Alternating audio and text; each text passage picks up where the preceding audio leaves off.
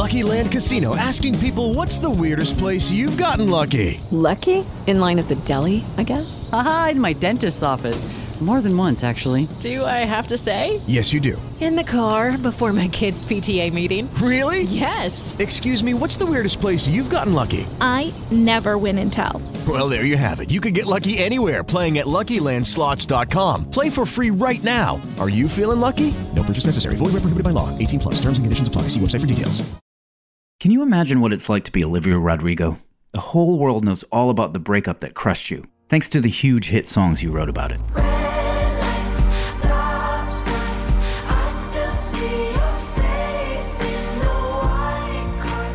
They think they know you, too. And by the way, all of this is happening when you're 18. I feel obviously so lucky, but sometimes it just feels like it doesn't have to do with me. One person who totally gets it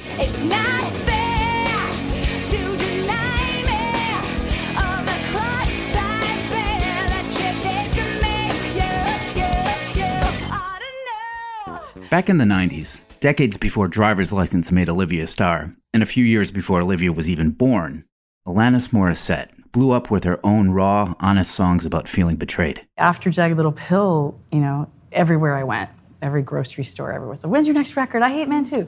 When's your next record?" Yeah. And I, you know, everywhere I went, it was, "When's your next record coming out?" Olivia loves Alanis's music. Like, seriously, this song changed my life type of stuff. So she was very excited to meet one of her biggest heroes. Just love how you're so honest and talk about stuff that normally isn't talked about in songwriting. Mm. I think it's amazing. Alanis couldn't wait to get into it either. Well, you're doing the same. I'm excited. I just I went down many rabbit holes around you, knowing Oh, gosh, just in so general, but also just you know because I knew I was going to meet you. I'm Christian Hoard, music editor for Rolling Stone, and this is Musicians on Musicians, where the artists ask the questions. In this episode, Olivia Rodrigo and Alanis Morissette.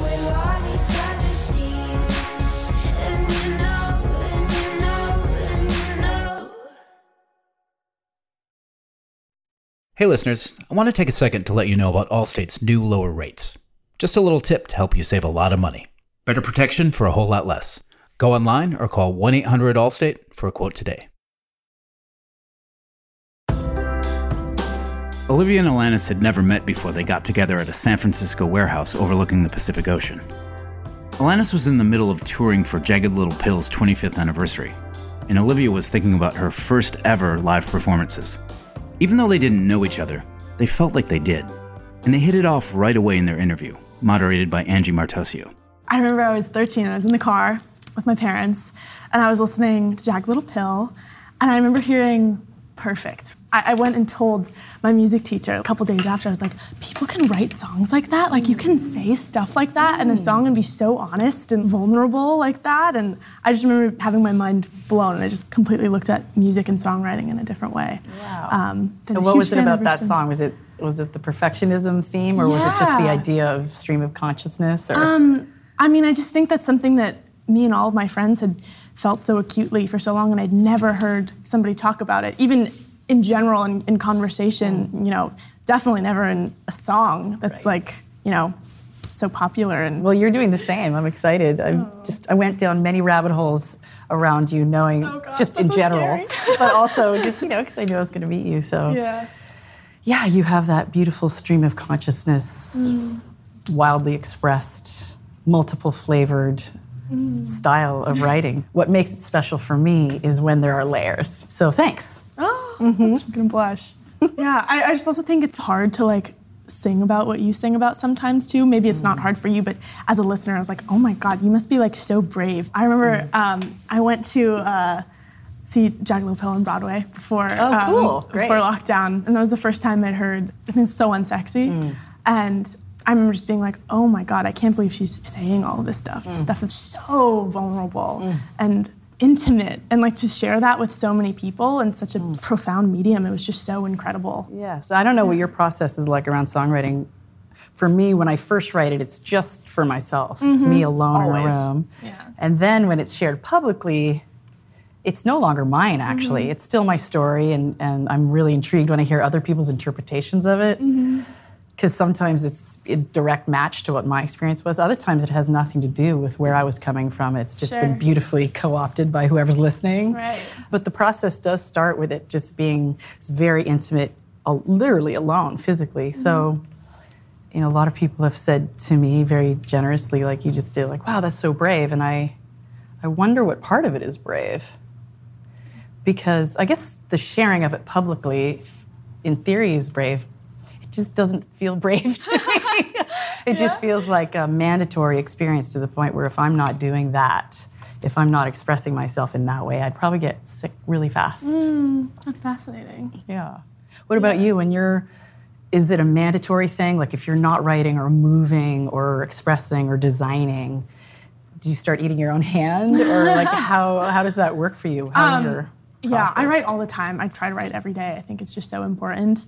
I'm Does it feel way I- brave when you're doing it? Does it? Do you feel like wow, I'm brave, or are, are you no, just? I I think I'm the same way as I write solely for myself. I think if I tried to like sit down at the piano and be like, I'm gonna write a song that everyone likes and that like resonates Yeah, with people. it's and- too head. Oh no, it's never Yeah, any good. disaster. But uh, I think the brave thing that I recognize in your music is how honest you are with yourself. I don't think Nice. sharing it with people is the brave thing. Nice. thing. Thank you for On- that distinction. That's so On second thought, yeah, I don't know. Yeah, But, and, and I um, actually think if there is a moment of bravery in my own personal experience, it's how willing I am to not lie to myself about the Mm. scary things or the Mm-hmm. ugly things or the the shadow, dark, swampy things. You know, Mm-hmm.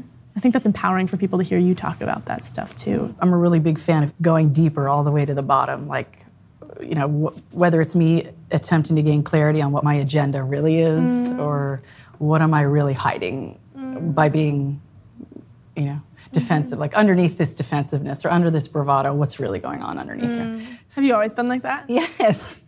Have you? I think me too. Yeah. Yeah. A curious observer. Mm-hmm. but uh, yeah, I, I've been really trying to put out songs and like you know realize that it's not mine anymore. I think that's super important, like what you were talking about, and try to not take you know other people's experiences or projections onto it personally, because that's you mm. know that's the point of art. And like, can't tell you how many like songs that I've listened to and been like, oh my gosh, that artist like totally wrote it for me in my situation, and they never did. You know what Yeah. I mean? But No, like, they that's did. The, No, they, they, they did, one right? hundred percent. Yeah, they knew every minutia of what I was going through. But like, you know, that's what's beautiful about art is like is. it's like you can just fill in the gaps with pieces of your own life, and I think by like Yeah. trying to feel like you can control what people, you know, Perceive. project onto it, Yes. it just loses magic. And the projection is sometimes intense, but you know, we're I, I feel like people in the public eye and artists in particular are social activists by mistake because we're mm. these screens upon which people project everything. They mm-hmm. project light, they project what's wrong, they mm. project what they hate. And my dad told me when I was really young, he said, Sweetheart, there's three ways people will perceive you in the world. They're gonna love you and you can do no wrong, they're gonna hate you and you can do no right, or they just won't give a shit. and he's like, It's gonna be one of those three, so you know, enjoy. Oh my god. So I know I, I've kept that in mind, you know, because there are, you know, ultimately people who are close to us, we want to feel seen and understood and of course. To some degree. But it is an invitation. You know, every night on stage, we're on tour right now, and it's just this invitation to whatever you see up here, whatever you're perceiving, you know, that's this is for you for the next hour and a half. And it's for me. You know, it's like a I don't know what your experience is performing live, but it's like a churn. It's like a, just taking the energy and really kind of alchemically mm. crunching it out of my body, but also mm-hmm. Yeah. getting, getting it out. It's funny you say that. I've, Yeah. I've really like never played like a proper show before in my life, Yeah. which is kind of strange because I, you know, I put out my record in quarantine. and Right, how was that? You know, honestly, I kind of loved it. I like put out my first song, which did really well, and I didn't expect any of that sort of, you know, success so early on. And I think had I not just been doing the same thing that I had always been doing and writing songs in my bedroom, maybe I would have gotten a little more in my head about it than I did. And so mm-hmm. it was really nice to just have that freedom to be like, you know what, just gonna like do the same thing I've always been doing. And, and I I'm going think to put this out and be wearing sweatpants. yeah, exactly, exactly. every And- screen. So it's released and received by a lot of people in a very excited way. So, Yeah.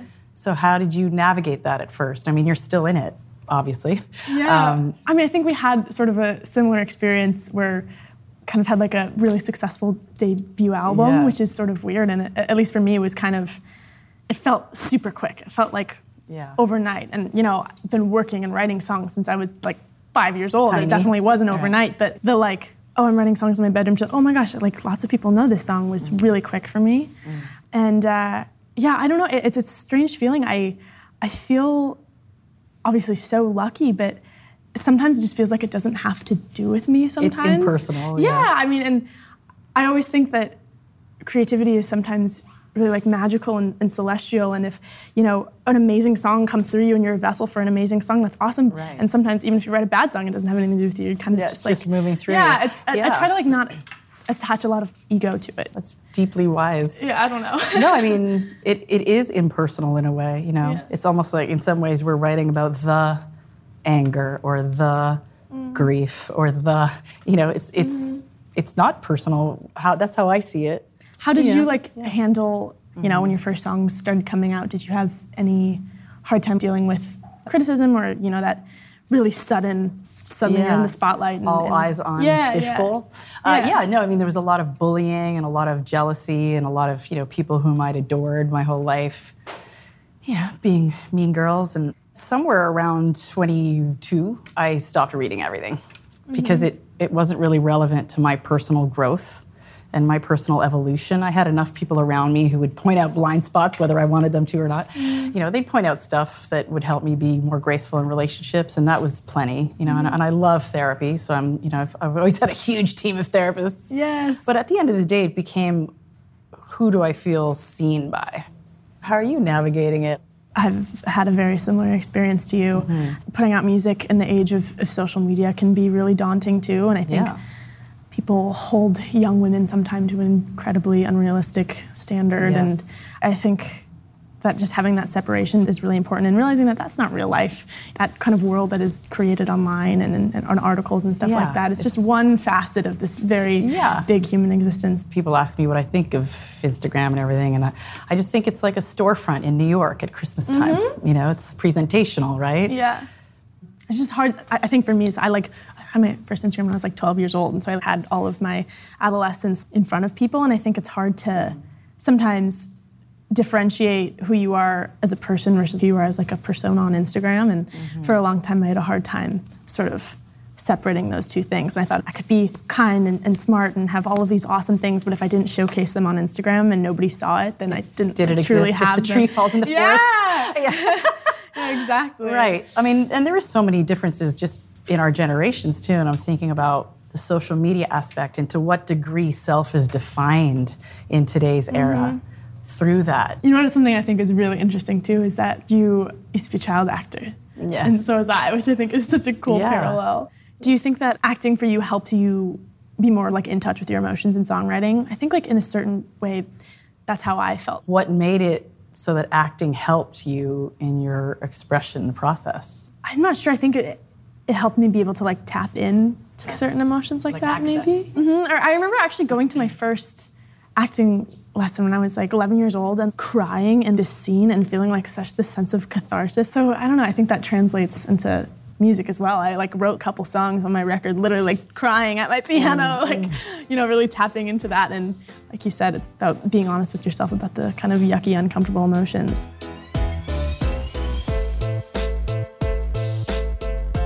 We'll hear more from Alanis Morissette and Olivia Rodrigo after a quick break. Stay with us.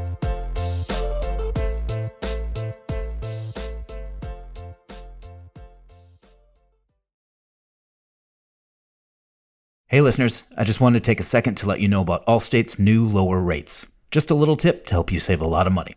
Better protection for a whole lot less. Go online or call 1 800 Allstate for a quote today.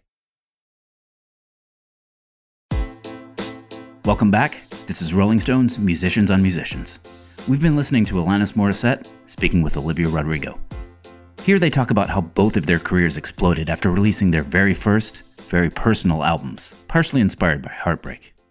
I never felt as deep a sadness as I did when I was truly, truly heartbroken and devastated.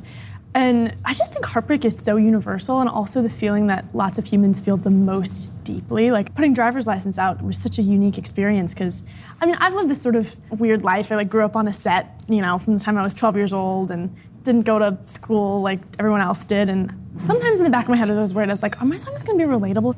And when I put out driver's license about this really hard time in my life and in my teenagehood, I watched it just affect so many people, regardless of sexual orientation or or gender or age. Like there would be four-year-old guys that would come up to me and be like, "Wow, that really, you know, struck me." And hmm. and and even if it they weren't going through a situation like that, they were like, "Oh, it takes me right back to when I was in high school and I went through my first heartbreak." And I think hmm. that was so magical for me to not only see how universal that feeling was, but also how, how magical music can be, and it can take you back to a specific hmm. point in time. You can like hear everything and taste everything and smell everything, and that's like so unique to music. I think love and anger and pain mm-hmm. are energies that move worlds. You know, they open things up. They start the currents moving again. If something's stuck, like if we're depressed or riddled with anxiety, and they usually go hand in hand. In order to move out of that a tiny bit, m- maybe conjuring a little anger is going to help, or you know, a lot of times we push grief aside. So, what music does, what your music does, what I love for my music to be able to provide is just this intimacy, this moment of, of, of really asking all of us, what's really happening? Just for mm. three and a half minutes, what's happening mm-hmm. for reals? And it's an invitation for our humanity. There's this whole current of what it is to be human hmm. that is overlooked by culture. And enter music, and music is this giant allowance for whatever messy, gorgeous, luminous, terrifying thing is going on. Hmm. It's, it's like a permission button. Yeah. Pressure of sophomore album is something that I've been thinking about a lot too, and I don't know if you felt that pressure. Or, Yeah, no, I basically Yeah. after Jagged Little Pill, you know, everywhere I went, every grocery store, everyone was like, "When's your next record? I hate men too. When's your next record?" Yeah. So I didn't want to write it right away. Mm. So I went to Canada to see my friend Tim Thorney, who's now passed away. Mm. I just felt so loved by him. So I was in his studio, ready to start writing the second record, and I turned to him and I was weeping and I just said I don't want to write right now and it has it's not some big news I just don't want to write you know and he said okay well let's go see a movie so him having taken me off the hook in some way and then just going to see a movie I came back that night and I wrote a song called Heart of the House hmm. which started the process of writing it but it's daunting to follow up a record and there's a lot of pressure mm-hmm. to rise to some odd occasion and bar I don't know, just for me, it's about snapshots of what's happening in your life now, including that pressure. Let's write a song about Yeah. sophomore pressure. you know? yeah. And did you have a hard time with your relationships being pulled apart and, and poked and prodded and wanting like details of your personal life that you didn't feel comfortable giving? Yeah. When I write songs, I'm not writing them to ruin someone's life. Sure. You know, and if I were doing that, I'd probably give names and addresses and go get them for me. None of these songs are written to eviscerate someone or seek overt revenge, although I think revenge fantasy is awesome. Yeah. You know, revenge fantasy is everything to me. You know, I don't know the degree to which you, you have um, a formal mission or intentionality or whether you're just busy living it, you know. Um, but something about the servicefulness of showing up, of continuing to show up, keeps me here. And I'm curious, what, what would keep you here? Like, if you see yourself making music when you're 75, do you have a sense of what would keep you going? Yeah, I think about that all the time because sometimes it seems seems a little strange why someone would want this and like bring it upon themselves. 'cause slightly it's such a weird life. Oh, it's, like it's cruel. You know, we can talk about fame for days. Yeah. But the idea of being looked at alone is already outside of the animal experience. Of course. I think of that, on stage, while being on camera, any award ceremony or whatever it is. yeah. As an animal, we're constantly checking every room, like, where- where's the saber-toothed tiger? Am I safe? Am I safe? So all of a sudden, thousands Right. it's already a suspended reality of there's something unusual about this on a purely animal level. And yet mm-hmm. we stay at the podium or we stay in front Right. and we hold that energy. And it's a lot. I know. I always think about it. It's like to like want to be the president of the United States, you like have to have this weird thing because it's so much pressure and criticism and so much you have to do every day. And I don't know. I, I just don't really know that answer still. I think what keeps me going is that experience of just writing a song in your bedroom and being like, wow, that perfectly captures how I feel better than anything I could have said in a conversation. That's like a writer imperative too. It's like, well, I must write. Uh, You know, I write, therefore I am. you know, so there's that element too. But seeing the profound effect that some of the songs can have on people across from me just really keeps me keeps me in the game. I love that. Yeah. I'm excited to see that and play shows and get to meet people in, in real life Yes. that, you know, have been affected by the songs that I've written. How has touring been? I, I'm just curious. I've never been on tour. And also, I'm very excited for the day when I get to be a mom like you. And just like wondering how that is with, you know, touring with your kids and being on the road. Well, if anyone asks you whether you want to go on tour with your three children during COVID, you should say no. Hell no. In fact, touring is the greatest. And Yeah. I've been touring on and off since I was 15 years old. And I mm-hmm. I am a bona fide road dog. Yeah. Like an alley cat road dog constitution of you need me to sleep in that corner, I'll sleep in that corner. Let's just keep doing this. Put me in the ring, coach. So I think it's a kind of animal that loves traveling to that degree, a different mm-hmm. country, a different city every day.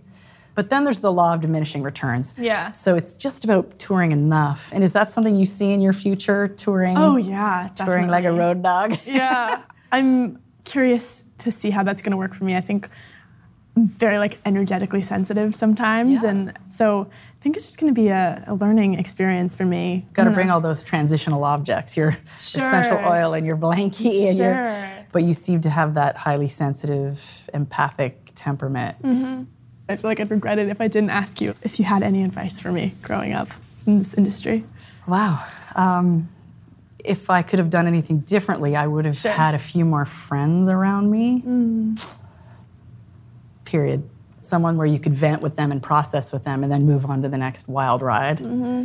Yeah, it was lovely to journal about it, but I would have, if I could go back in time, I would have conjured a few really deeply loving, unconditionally caring people around me to just mm. check in with me. Do you have that?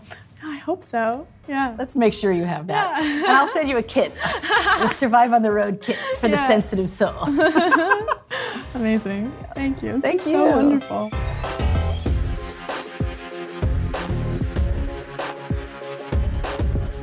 You'll find a version of this conversation and many others in the November issue of Rolling Stone on newsstands right now. Musicians on Musicians is produced by Jasmine Morris and me. Executive producers are Gus Wenner, Jason Fine, Simon Vozick Levinson, Brian Shaka, and myself. Interview by Angie Martoccio. Our senior producer is Jasmine Morris. Mixing by Jarrett Floyd. Bridget Shelsey is our production manager. Fact checking by Jonathan Bernstein. Dan Halpern is executive producer for Rolling Stone Video, and Kimberly Alea is co executive producer. For Rolling Stone, I'm Christian Horton.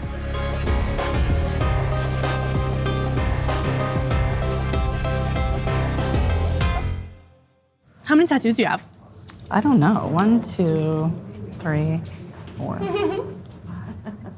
Probably like 10. oh wow what was the first one you got I got one in a romantic situation, oh. which I covered. Don't get a tattoo unless you've been married 47 years. I know. And then you should still regret it. Step into the world of power, loyalty, and luck. I'm gonna make him an offer he can't refuse. With family, cannolis, and spins mean everything. now, you wanna get mixed up in the family business. Introducing The Godfather at ChumbaCasino.com. Test your luck in the shadowy world of The Godfather slot. Someday, I will call upon you to do a service for me. Play The Godfather now at ChumbaCasino.com. Welcome to the family. VGW Group. No purchase necessary. Void where prohibited by law. See terms and conditions. 18 plus.